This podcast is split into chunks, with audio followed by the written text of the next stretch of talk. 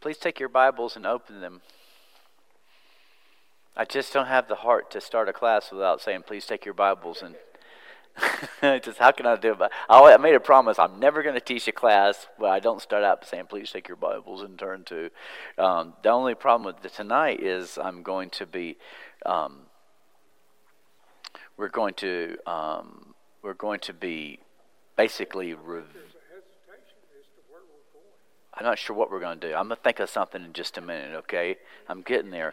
No, tonight we're going to uh, review, in a sense. Um, so I want to welcome you, and this is going to be the final class in this series, not unless. Not unless something happens tonight that prompts me to say, "Oh dear, we, we, we need to do one more." The problem with that is um, if we do one more, it won't be next Wednesday. Next Wednesday, I'll be in Franklin, Tennessee, celebrating my dad's birthday, his 87th birthday. So I'll be there with Dad.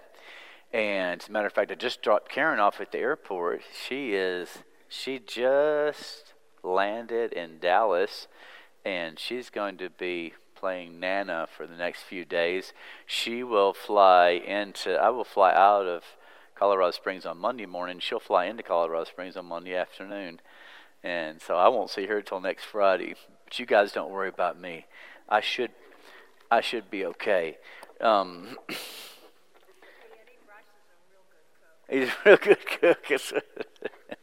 he's pretending like he's not. He's got. He's listening to music right now. He's got his. He's got his headphones on. Look at him. So this this we have actually spent eight weeks in this series, and I couldn't remember when I started it, and I didn't feel like taking time to look on the calendar. It may have been late November, but what happened was we had Thanksgiving break, and then we had two or three Wednesdays of Christmas break, and then we've had a snow break, maybe two snow breaks, that that uh, snow days you might call them, and so this is kind of stretched out and. Um, a number of you have not been here consistently every single time, so uh, you've missed some of it. Well, um, it is. It is basically.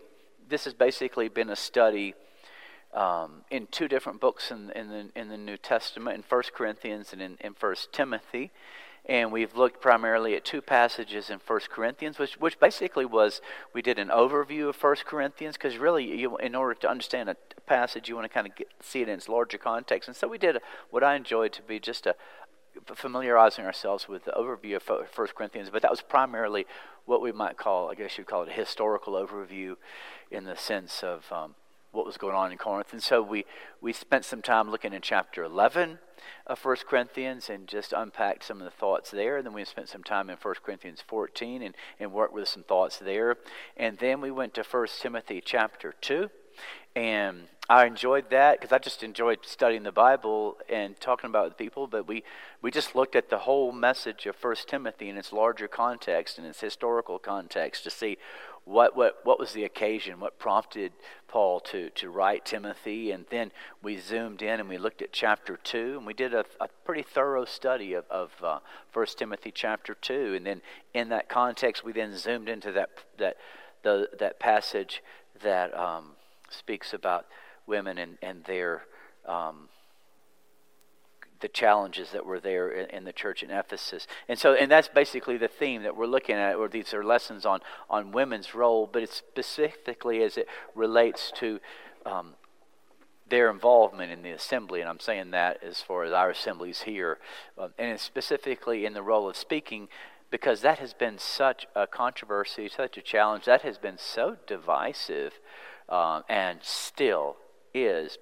And so tonight, we have we pretty much worked through all those those passages. We've finished with that. Okay, so tonight, what we really want to do is just ask the question of, of relevance and and what does this mean for us? We've already asked uh, what did it say and what did it mean and what did it mean for them and what was the message. How, how does this play out in our East Side church family? Um, what does it mean for us practically? Uh, so we want to ask that question and give you a chance to ask your questions and make whatever comments or um, disagreements or rebuttals. That's that, and it's okay if, if you have those. This is a safe place for us to have those conversations. Now, in order for us to do that, and since some of us have come more sporadically, um, what I will do tonight is I'm not going to go over everything, but I'm going to give a brief review of each of those passages that we've looked at. So, um, and then after that, um, I'll make some general observations from those, and then we're going to open up for questions. Just so what, what, what are some questions that bring up, and how does that how, how does that look here? And whatever questions that you have, okay. I just, I'd be, it'd be terrible if this was over and you go, you know, I came to that class and I, I never heard this, or I, I really, this was my question that, that was never really answered. Tonight, you'll get your questions answered if you'll ask them, because we got some really smart people in here. Um, so our first passage that we looked at, this is a brief review, okay, was in 1 Corinthians chapter 11, and it was in verses 3 through 16. And Paul was addressing a problem of some people in the church, and primarily uh, it was women in that particular chapter, in chapter 11, and they were being contentious. They were stirring up trouble in the church. And specifically, the problem that Paul identified is that they were praying and prophesying without a head covering. And so Paul addresses this problem as we studied. We spent a lot of time working through this passage. He addressed the problem and he gave them instructions. And I think the thing that I really want to emphasize when we spent time looking there is that. Um, Paul did not tell them to stop speaking because they shouldn't be speaking in the assembly. He didn't tell them that. He didn't say, You're praying and prophesying. That's not supposed to be happening. He did not tell them not to do it, but he told them how to do it, which I think is, is quite, quite eye opening. And, and, as I remember when I first saw this, I thought, How in the world did we miss this over the years? Um, and so we've since spent some time looking in the Old Testament the New Testament at, at um, prophecy and women who were involved in prophecy, and we saw that it was a gift that was given to men and women, and there was not to be a, there was not a, a restriction of women can use it like this, but not like this. Um, and so Paul, in, in this in this uh, chapter we looked at, he said, if if you're going to speak in this way, you need to wear a head covering. If you're going to pray and, uh, you, you need to wear a head covering. And the purpose of the head covering, and that's kind of complicated because we don't live in that culture. So we had to kind of work through some of that. But it's basically the head covering was a way to show respect and to show regard for the roles and distinctions of men and women as then was established by their culture, but also, what I believe that text shows is it was a way of showing the roles and, and, and distinctions of men and women as is, is established even by God in something of a, I see a divine order there, not of equality, but just of roles and relationships. And so there were women that were just disregarding that. They just didn't care um, about that at all. And um, so, and then and I also mentioned of, of, of question there. We talked about this somewhat. There's not complete agreement, but this was my opinion that I do believe that this is addressing an assembly where you have men and women together. And so you have men and women uh, together, and women were praying and prophesying in the presence of men in a, in a church setting. And so um, the, my main point there was women were speaking. We, we, we've had this restriction that they're not allowed to. They actually were we see here in the church in Corinth. They were praying and they were prophesying and they were told how to do it. They clearly were not being forbidden of it. So that's 1 Corinthians chapter 11. And that's not one of the restriction passages, but when you see that, you, it helps you interpret the next two passages in light of that. So that's 1 Corinthians 11.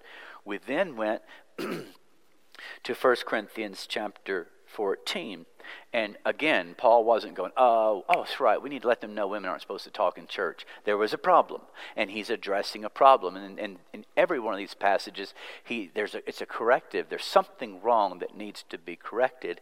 And the problem in the church in Corinth also, they had multiple problems if you read 1st and 2nd Corinthians. Um, so um, the problem is that is that, and this is chapters 12 through 14, and we kind of looked at the larger book, the whole letter, and then those three chapters. Those three chapters, there was chaos and there was disorder in the assembly. And um, this was huge, a huge problem to God because, as it says, God is not a God of disorder. And so it, it was contrary to the very nature and character of God when you come together and worship. This does not represent and reflect the very nature of who God is. And um, and it was defeating the purpose. You come together for these particular purposes. You're not achieving them by your chaos and disorder in the assembly. This chaos and disorder needs to stop. And so he's addressing the various aspects. Most of it was all surrounding the, in, the uh, instrumental music. Where'd that come from? It was the spiritual gifts. It was surrounding their misuse and their abuse of spiritual gifts. And it was just crazy and crazy and chaotic and in the midst of that, there was also contributing to the chaos and dis- distracted things that were happening in the church. There were some women that were um, contributing to it, and I think in two different ways. He, he uses the word submission, so therefore there was a um, a lack of there was a disregard for authority. There was a, not a spirit of humility in the way that they were carrying themselves. They were coming across very domineering and very authoritative. And one of the ways in which they were doing that, um, secondly, was that they were loudly, evidently loudly blurting out questions in the assembly.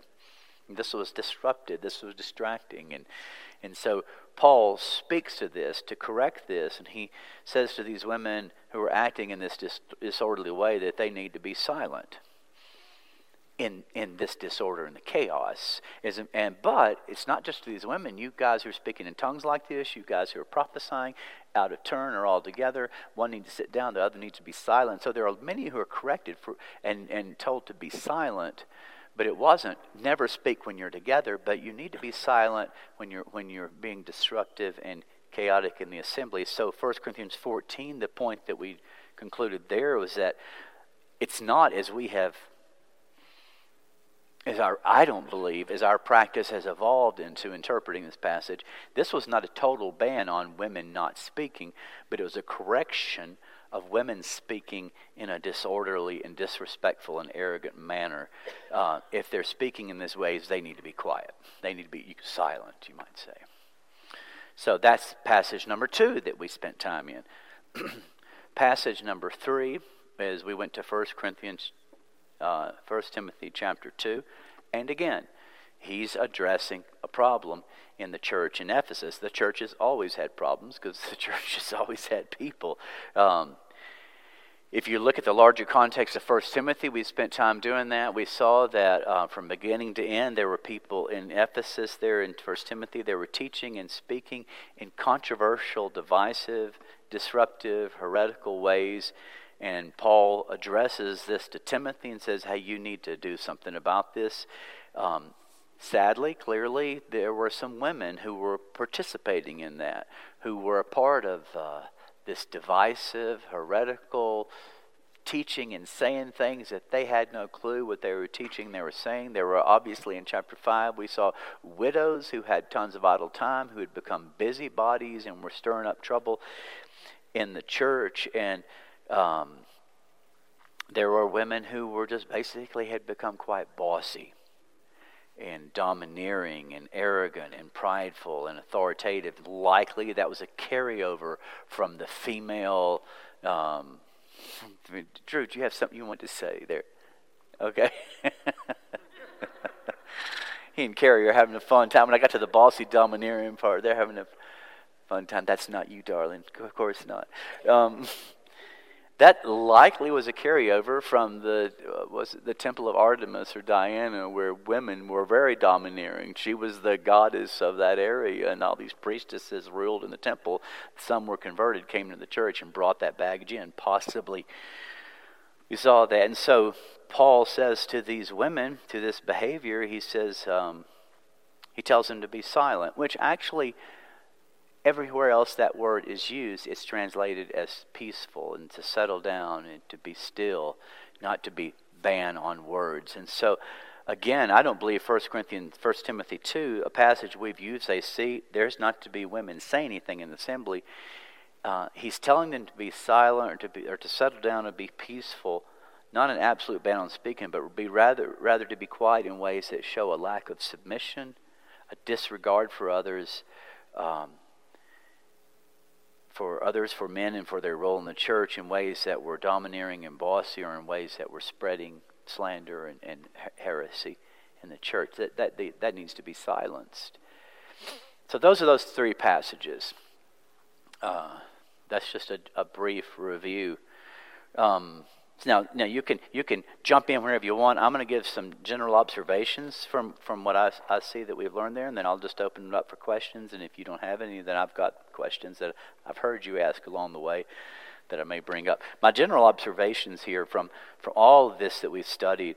Um, now I'm a bit, a bit repetitive, but just to emphasize the point, the problem with these passages it was not that women were speaking, but it was how. In all of these cases, he's correcting the how. Um, and so I think, I think that that's that's important to understand. And then I, my, my the, the sadly for me, I believe that for I don't know how long, decades or however long, we have made restrictions in the assembly that that these passages are not giving. Um, it's clear to me that these passages we've taken some of these things and said, well, they weren't women that were. It was like in it wasn't in a church assembly. I believe clearly they were in the presence of men. So it's a general observation.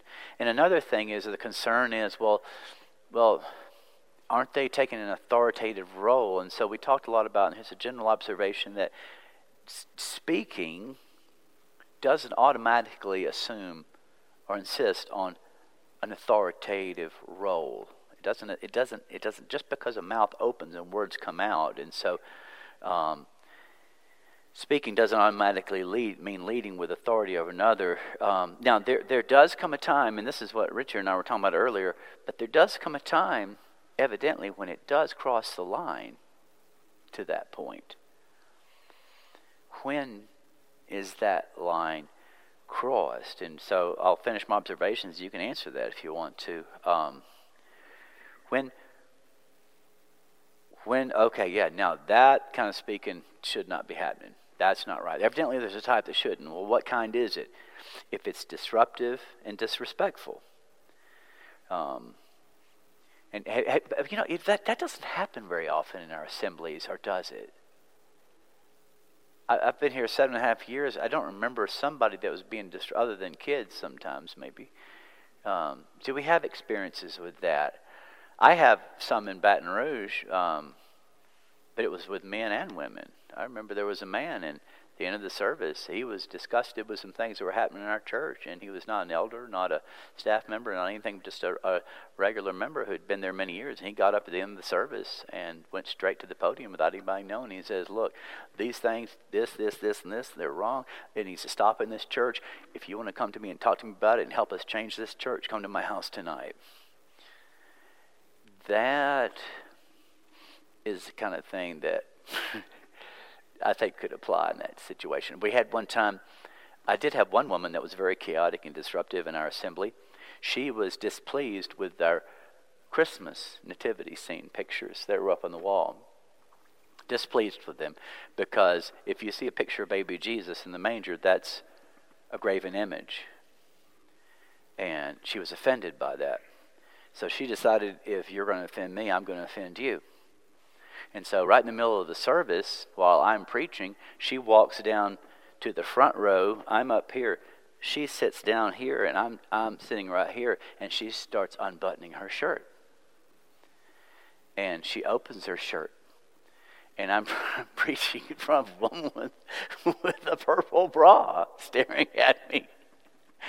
Thankfully, most of the people didn't know what she was doing, except for the teenagers and the college students that, had, that, had a, that had a view. And so, uh, and, and sweet Janie, one of our elders' wives, thought, okay, this is for me to take care of. She got up and went over and, and um, tried to escort her away. And she, don't touch me. And she started yelling right in the middle of the church. Well, that was one of my few disruptive moments in the assembly.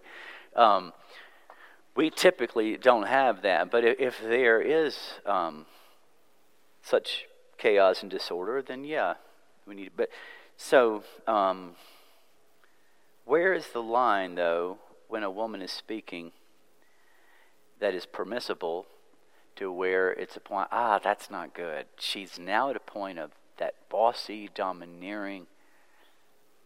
Well, let me just ask that. When, when does that? When does that ha- How do you know when that's happening? Because it, it's not wrong for them to speak. So when do they cross that line? Go, oh, because I personally, and, and, if we get there, I do believe there's some. There's something to be said about authority and, and, and male authority and leadership in the church. I, I, I personally believe that's biblical. When does a woman in her speaking cross the line in disregard and disrespect? How can you tell that's happening? The Lord's Supper. You got to have one to support it, so there it is. You got to have one to support it. What do you mean? That it's wrong. Because, okay, so one example. is leading and having showing authority. There is an example of one for some of us. She just doesn't need to be doing that. Yeah. Okay, did you hear it back there? Okay. did you hear it right there?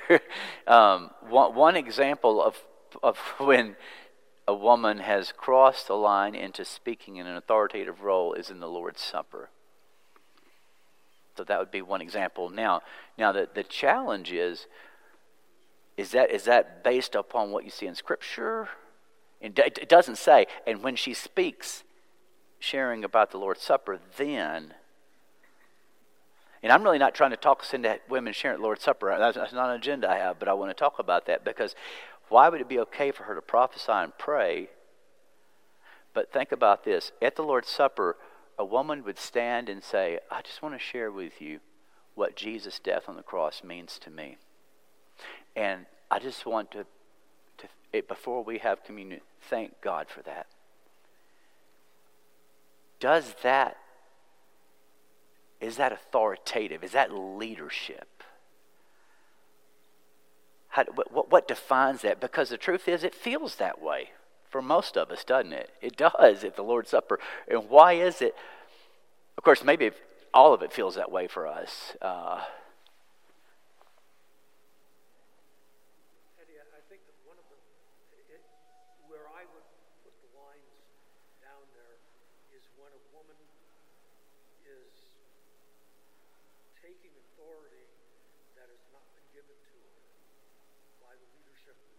Okay, when a woman has, is taking authority that has not been given to her by the leadership of the church. And so, are you finished? Yeah. Okay, so then if I'm going to read into what you said, which may be unwise, then are you saying that if you ask Jolie, thanks, Eddie, to share what Jesus' death on the cross means to her and say a prayer to God of thank you for that. If you ask her to do that, then she's under your authority. Yeah. And Jolie's saying, ain't happening.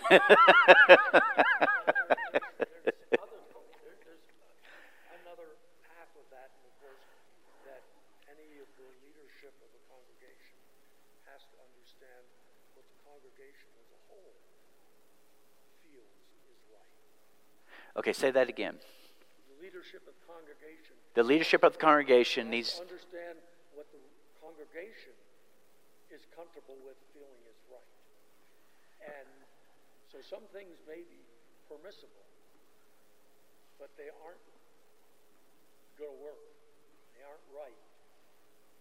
We have that. Uh, we have that that liberty, but we aren't going to hammer it so there are some things, so, so maybe there's a disagreement that one would say, you know, when you stand and you share, I, I struggle to see that authoritative, to, to share Jesus' death on the cross means this to me, and God, thank you for that. And we, I can't see that as taking authority, but some do, some don't. But because so many do, therefore we wouldn't. So what do you what do you do in that case?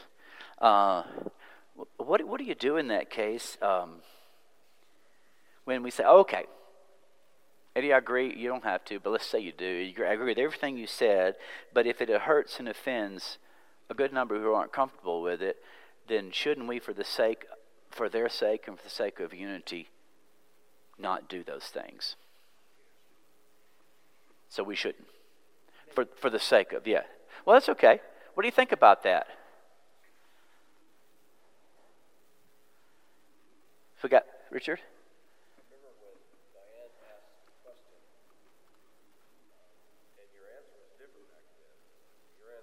Oh dear, I'm not being consistent. I'm sorry.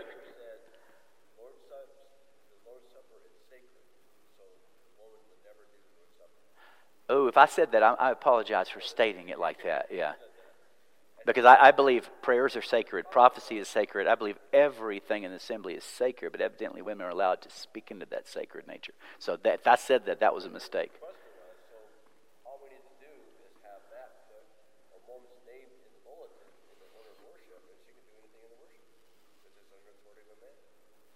Is that true?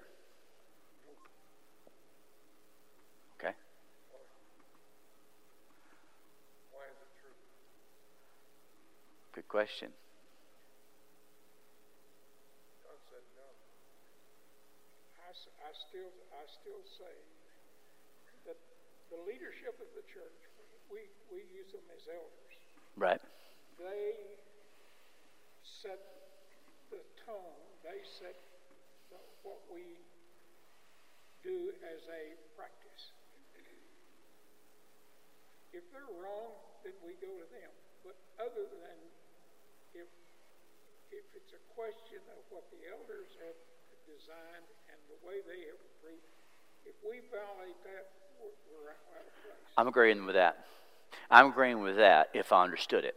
I'm agreeing with the leadership and the eldership of the church have studied the scriptures and they've said, we have, based upon what we see in the scriptures, concluded that this is what is appropriate for the practice of this church. And if someone disrespects that and disregards that, then that would be wrong. Even if Scripture doesn't clearly say it's wrong, it would be clearly wrong because they're disrespecting the authority of the elders. I would agree with that. So if our elders have stated women are not allowed to, for example, to speak in communion, and a woman just walks up there and does it defiantly anyway, then then that would be whether whether it's okay for them to speak or not. That would be that would be just that would be a good good example of what we were dealing with here in First Timothy. Gary.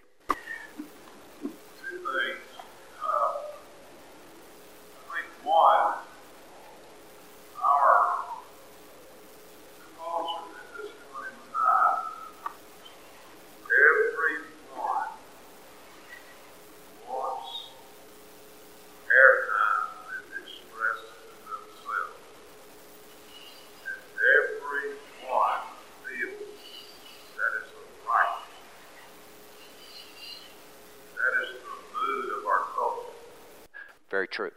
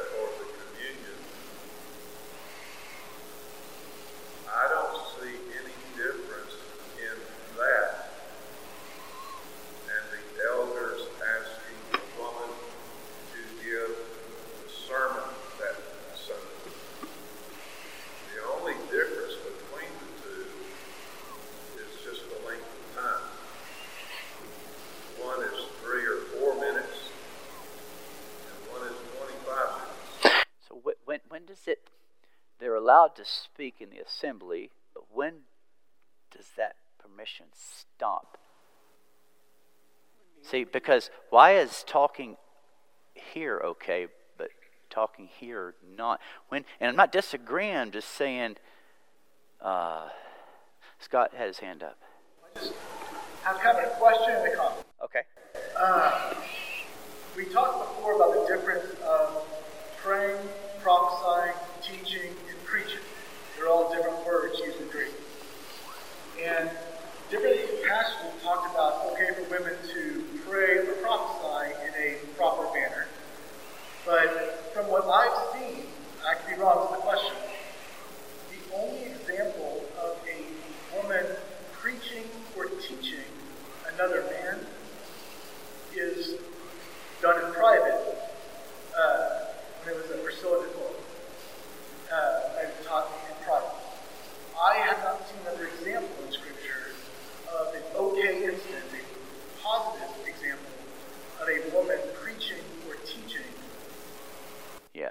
My, my struggle with that is when I when I look at what prophecy is, that is like speaking to a group of people, men and women, a message from God. They were allowed to do that, but they were told to do that in a manner that was respecting the authority and, and, and with regard with respect and submission.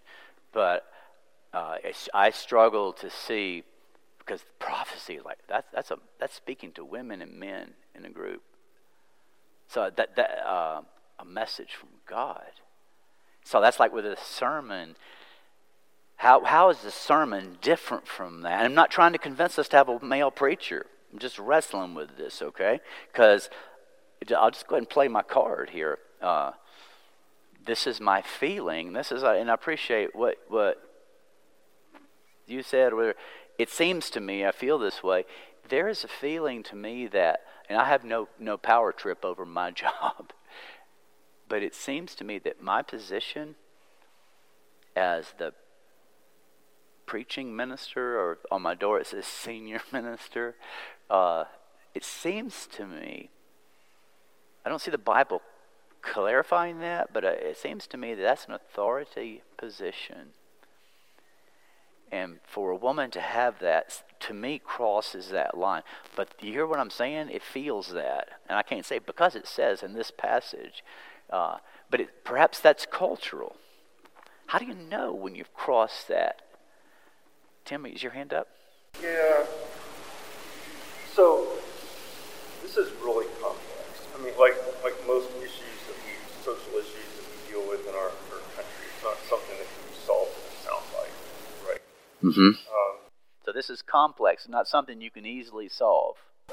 So, or, you know, not something that you could say, is this or this. The whole thing that you try to convey through our look at Scripture is that you know that there's this issue of authority and respect. If there is a principle of male spiritual leadership, which I believe there is as well, well, then what does that mean? Well, there, there's male spiritual leadership um, in regards to uh, the church or the congregation as a whole, right? And so I guess if I can try to shorten this to some degree, to use an analogy, if we had a man that got up and did something that was disruptive or of usurping the authority of uh, the leadership of this church, would that not be, would we not have the same response, or should we not have the same response than if a woman did it? Is, is the issue about what a woman can do versus what a man can do, or is the issue about uh, how we understand male spiritual leadership. Does that does that make sense? It did, yeah, and and it just happened to be that it was the women that were that were creating that. But yeah, I believe a man can be can lack respect to the authority of this church and behave, and when that happens, that happens. What's the difference between tradition and doctrine? What's the difference between tradition and doctrine? And you're asking because Jesus was all over the Pharisees for using All right, and so your point is, Are we going down that trail? and what are we going down the trail of creating tradition, uh, taking tradition, and have we made it into church doctrine and church dogma and law that the Bible hasn't stated? And you're thinking maybe perhaps we have. In what ways? Tradition becomes doctrine, and doctrine becomes dogma. And, and that was Jesus' biggest point against the Pharisees. huge, no no question about that. And how do you see possibly? We can go back, and if it's something that God says no or yes, He's going to say it more than one time, multiple times, and He's very explicit. We're sitting here chasing the bush on something that is not defined in the Bible as yes or no. Are we making tradition, because that's our cultural tradition, into a doctrinal statement? And see the challenge. The challenge is that that's definitely this is a monstrous problem for Jesus. He really got on his nerves. Um, the different the challenge will be while you will say we're taking something the Bible has not given a yes or no to, and we're giving it a yes or no. And this person sits over here and says, "No, the Bible has given a yes or no on that."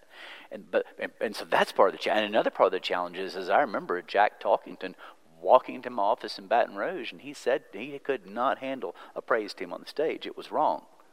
It was wrong. But he said, "Hey, I don't have a scripture for it, but it's wrong." And he says, I know, I know I'm probably wrong for saying that, but it's wrong. And it's wrong because that just, it feels wrong. And so that's when, how much of this is sh- truly Scripture is clarifying this? Uh, let me get back to this other question I want to ask because this is a really important question. Even if we all agree, a women should be allowed to speak in multiple ways here, but we have a small group, let's say 50 people here, that would offend, and so we should not allow that.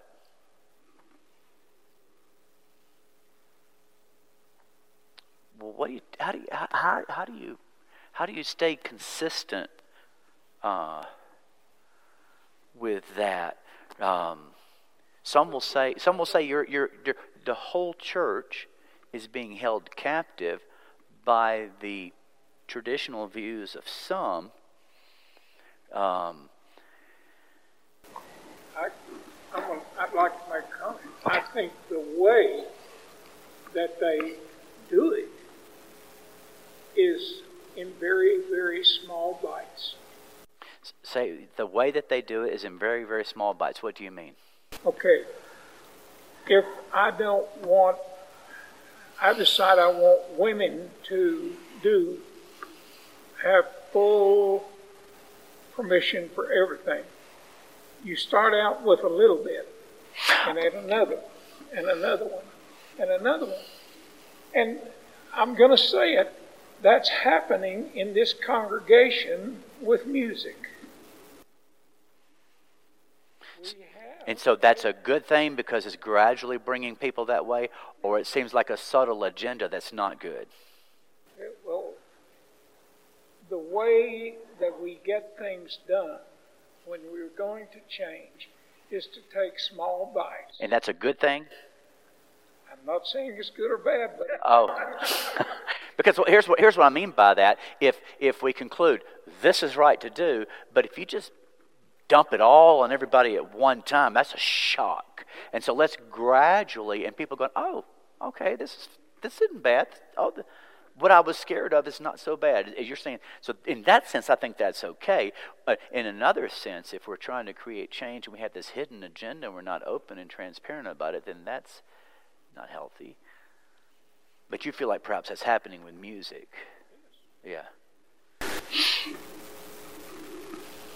There, there's a, a broader question to me, and it's one that, that we have we struggle with because because we can't look clearly back two thousand years. At this, but we can certainly see the way the church changed over a fifteen hundred year period before the before the uh, the Reformation occurred, and the and it was one of taking the Mass, if you'd like, uh, if you, you, know, you use the Roman Catholic term for it, uh, or, or worship service, if you like, and constantly making it more and more sacred. Now, it is sacred in that we are coming before God and we are and, and we are meeting together to worship God. But are we taking and making that ultra sacred to where if where we fear that if we were to not do things exactly correctly the way we've decided correct is, that God would smite us? Would we be condemned by God because we didn't say the ritual words correctly? In the Roman Catholic Church and in the Eastern Orthodox Church, both the Eastern and Western churches, that was the way it grew. And we have such a fuzzy window, such a dirty window, look into the church in its first 40, 50 years. And all we can judge it by is to looking what we can see clearly.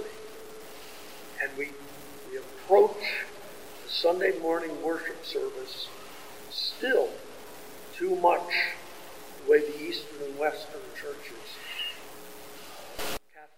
So it sounds like you're you're kind of playing off, agreeing with Jeff.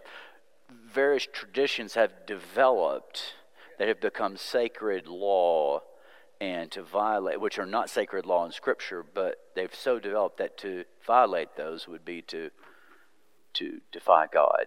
One, one example, uh, And- when we start dealing with Scripture, uh, is Martin Luther versus Calvin. Martin Luther would say, if the Scripture doesn't prohibit it, it's okay to do it.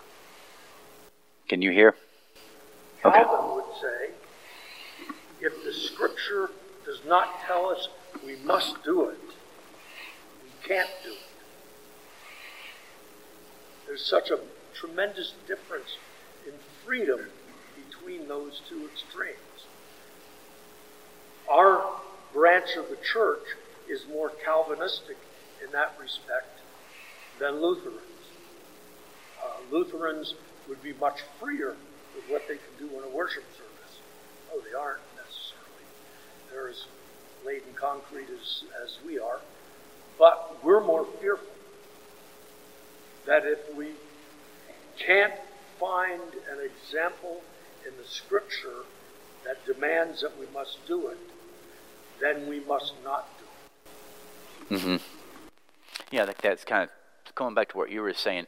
There's no example or scripture that says that women did this, and therefore we shouldn't.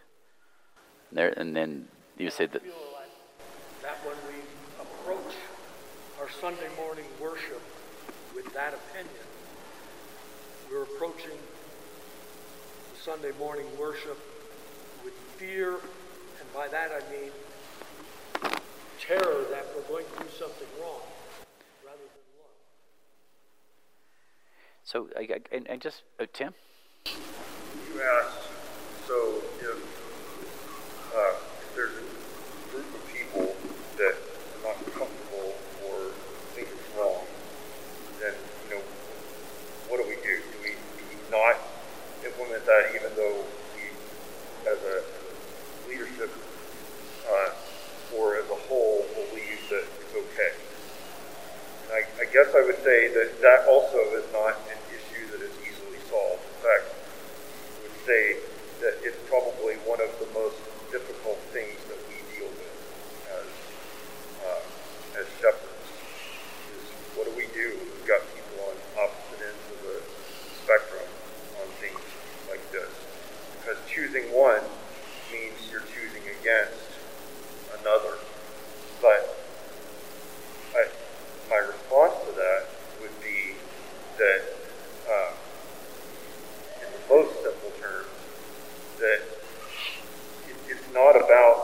getting your way.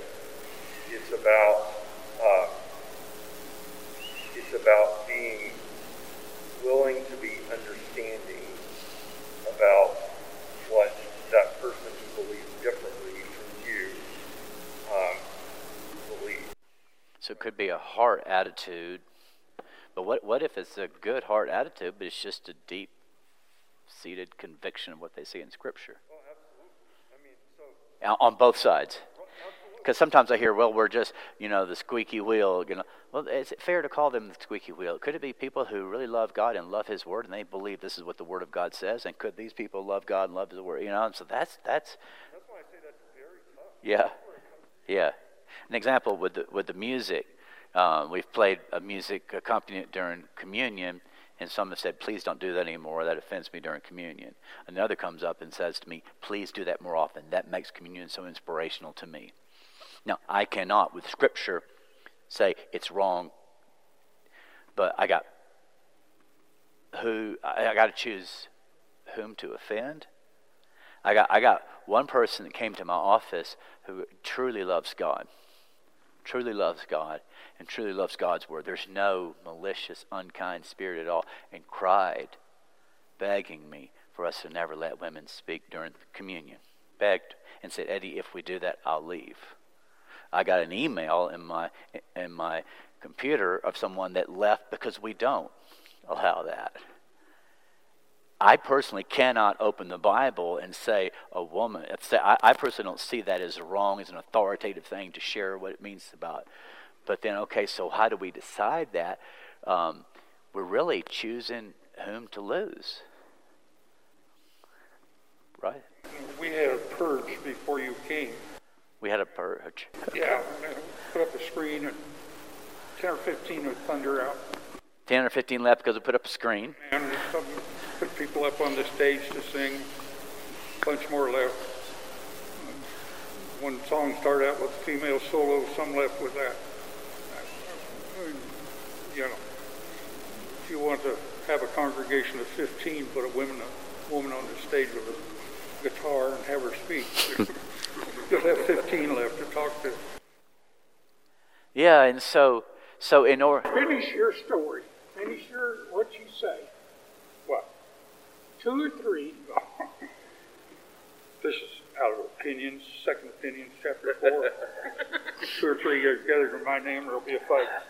where two or three are gathered in my name, there will be a fight. Uh, um, Tim, Tim said, well, a number of times, this is complicated, it's difficult, and some of you will disagree with me on this, but to some degree, there, there's some grayness and subjectivity of when those. Uh, no, Richard, you had a question. Did, did we really address that? What was your question at the beginning? Here's the question. When is a woman permitted to speak and have authority over a man? And when is she not permitted to speak and have authority over a man? When is it sin and when is it not?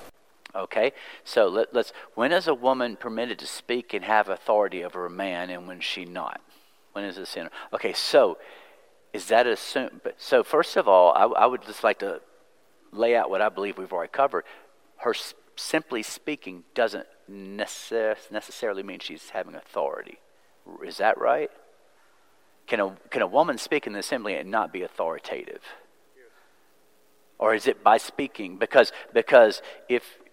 Uh, do you understand why I'm asking that? You mentioned that by your position you have authority as a preacher. Yeah, so when, when and, and I said, that's a feeling I have. I can't say. And see, it says Ephesians chapter 2, verse 10. So when, when do you know that? When's that line crossed? Is that what you're asking? Because I just want to clarify, I would not think it'd be wise to put into that question speaking is automatic authority. So when does it become that usurping authority? When? When does that happen? That's a really good question. Is that, is that your question, right? The centurion told Jesus. The centurion told Jesus exactly when that happens. I have authority over people. I tell my servant, go, and he does it. If a woman gets up there and says, I'm telling you, do this now, that's authoritative. Okay, so so so that line is crossed from Jeff's perspective when a direct when a command or imperative is given telling people what they should do. I would say another clear time we've already seen in scripture is when when it is disrespectful and disregards authority. And can we tell when that's happening? We can tell, can't we? Might be subtle, I, I think in general, Yeah, usually you can tell. pretty usually notice it. But that's that's kind of hard. That's kind of hard. Um, sorry, my my text message went off. Say that again. If a woman has been given authority, can she not exercise that authority? I mean, I, we have Lorene uh, basically running the children's program. Uh, what would be the issue if a man came in who didn't have authority over the program and began to tell her what she should be doing with that program? I mean, th- I think it's a two-way street. Yeah, I actually work in the children's ministry right now, so I'm under her authority. I guess you might say. It's, it's not necessarily a question of, of male or female. It's who has the authority and usurping that, and whether or not. Uh huh. I think Tim Tim was addressing that earlier. A man can do this. A man could be usurping it. I think this position, this position of the senior minister, whatever you want to call me, it's a feeling. That's a that word I just used. Feeling is really important word. Scott. I think also, uh, you mentioned before that, like in First Corinthians 11, it was a matter of their culture determining what they were doing with right or wrong. Head covering or whatever was based upon their culture. It seemed like culture played into that, didn't it? Yeah. So, in the same respect, is it possible that what our culture might determine as authoritative, that's what that could cross the line? Right. example, like what you're doing right now. You're standing up with a microphone facing us, leading a class. Our culture would, deter- would say that's a authority position. I believe. Yeah. You believe. Thank you. Yeah.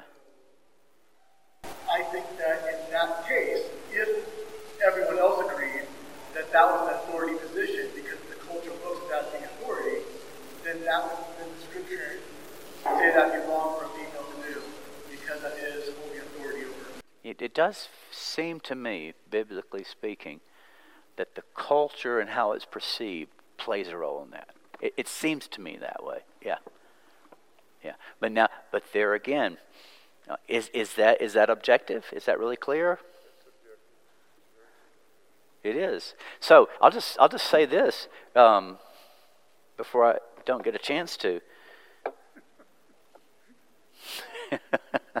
what I mean is, time's going to run out. I'll, I'll actually read it because of the varying opinions and interpretations. Because there, there's a lot of wiggle here. There's a lot of feeling. There's a lot of subjectivity. What's the difference between a sermon and a preaching and a woman giving a testimony? Because I have seen women get up here standing alone and, and sharing their testimony or talking about fostering hope or hope in home or whatever. And speaking during that 20 to 30 minute period of time. Uh, but I don't know why I'm getting off on that, but it never felt like an authoritative thing of preaching that would be a violation. But I believe this. I believe ultimately this has to be a decision of the elders of a church. It, has, it is up to the bold leadership of the shepherds not to determine teaching and practice from various opinions or current trends like Gary was speaking about. Well, it's just growing in our, no that's not where leadership should look. But our leadership must look to scripture work through these scriptures and um, determine and communicate this is what we see in scripture this is how it will look in practice this is our vision. Um, I, I, think when it, when it comes to this uncertainty and their feelings and what culture says it just i think it comes down to the the, challenging decision of, of bold leadership of the elders. Study the scripture, teach the scripture, as, as we're, we've been attempting to do, but never, never with the attitude, and if you don't like it, then leave. I've seen leadership communicate like that. That's, that, that's not. Um, um, I don't believe that's appropriate.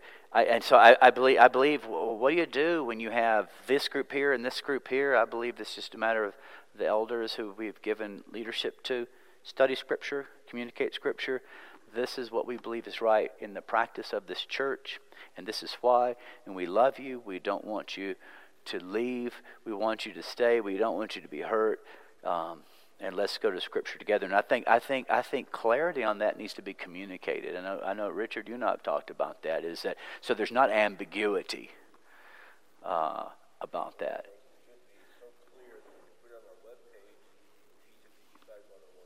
Yeah, so clear that we teach it. Uh, and then I think right now there is some clarity in the sense of, um, but it probably could be better communicated. Um, any any final questions or thoughts? And see, it was kind of kind of when it gets down to the practical application, it's kind of complicated. I had no problem going through 1 Corinthians 11, 14, and 1 Timothy 2 with you at all. But then how that looks here it's complicated, and that's why our, our elders have to make that decision, communicate the decision in love, and um, and we have the attitudes of respect as, as, towards one another. And you decide that's a violation. That's a violation for me, biblically speaking. You have to decide that. Um, any other thoughts or questions or um, that might come from this? that you have of relevance or application. Alice?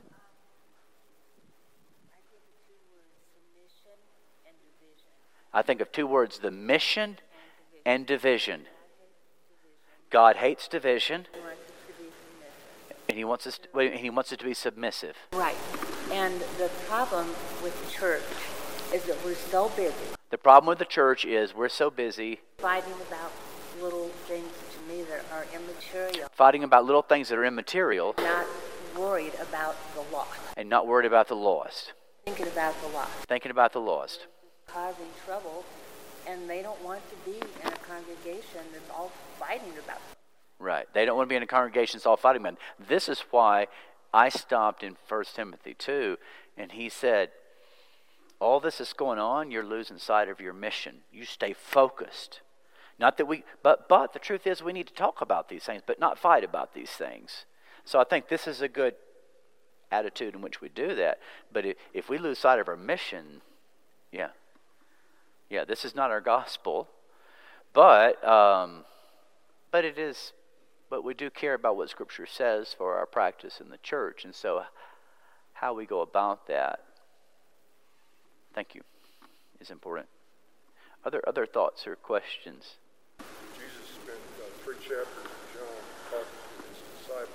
Jesus spends three chapters in John talking to his disciples. Love and unity. Love and unity. And if we forget that, we forget the. So those that believe it's okay for women to speak, we should love in love and unity let that happen. Those that believe it's not okay, we for, for love and love and unity should not let that happen. How do, how do, how do you, that's, that's I've never gotten up one time in the morning and said to Karen, one day I want to be an elder. Because how, how do you, how do you maintain unity with those? And I just think you have to have bold leadership and say, here's what the Word of God says. Here's what we believe. We love you, and but we are not violating Scripture. And here's, and I think um, but there has to be there has to be somebody make some concrete decisions on on some things that the Bible's not so concrete about. I guess. Am I right? Um, I have other thoughts we could have talked about, but we're not going to. Just in case you brought about Phoebe or Junia or all that. Um, well, pardon? You're going to bring Junie up. It's too late. Well, that's not accurate. Um, so there's clarity in Scripture, but there's a lack of concrete clarity in how it looks in practice because it has some levels of subjectivity according to cultural understandings, according to personal upbringing, and those vary from person to person. And so that's the challenge. It's where love and unity must prevail, and that's where the leadership of the eldership has to has to lead in that way for us. And I, I believe that they are, but maybe if we need more clarity, great. Uh, um, So I have done my job of at least communicating those three passages. and we've wrestled with the application and we've seen it's not. And so because it's not so it may be clear cut to you, but it, but but there is some some levels of ambiguity and subjectivity that I think it should allow for a lot of grace uh, that we should have towards one another in these disagreements. So let me lead us in a prayer. Father, I think that the first thing I want to say in this prayer is I want to pray to you tonight for our shepherds for Mike and for Mark and for Tim and for Jake and for Bill and for Alan and for Bob and for Ted. We thank you for these men who are, are willing to take on this daunting task of leading a church family such as ours it's not hard for us to see that this can be challenging, especially going through this pandemic, especially going through these issues that we've been talking about in this class or other issues. Father, we lift them up to you, and we pray that you will lead them that they may lead us. We pray that you will give them wisdom in the decisions they need to make and courage to carry out those decisions. We pray that you will show us how we can be supportive to them in their role. With Lord, as, as Alice was saying, that is so important. Keep us focused on our mission. Sure, we'll talk about these issues, we'll discuss them, but let us keep plowing forward with the gospel of Jesus Christ and reaching the lost. May we never lose sight of that. And may you um, embed in our hearts and transform in our hearts love and respect for one another in these areas of, of different understandings and disagreements. And help us know how to move forward as a church according to the leadership of the Holy Spirit as revealed to us in Scripture. You have told us again and again to not to make our decisions and live our lives and carry our practice according to the ways of the world. Lord, keep us always steadfast, focused on you according to the wisdom you've given us in your word. We pray that for this church and for our individual lives. In Jesus' name we pray. Amen. Hey, I'm Eddie White, the senior minister for the Eastside Church of Christ.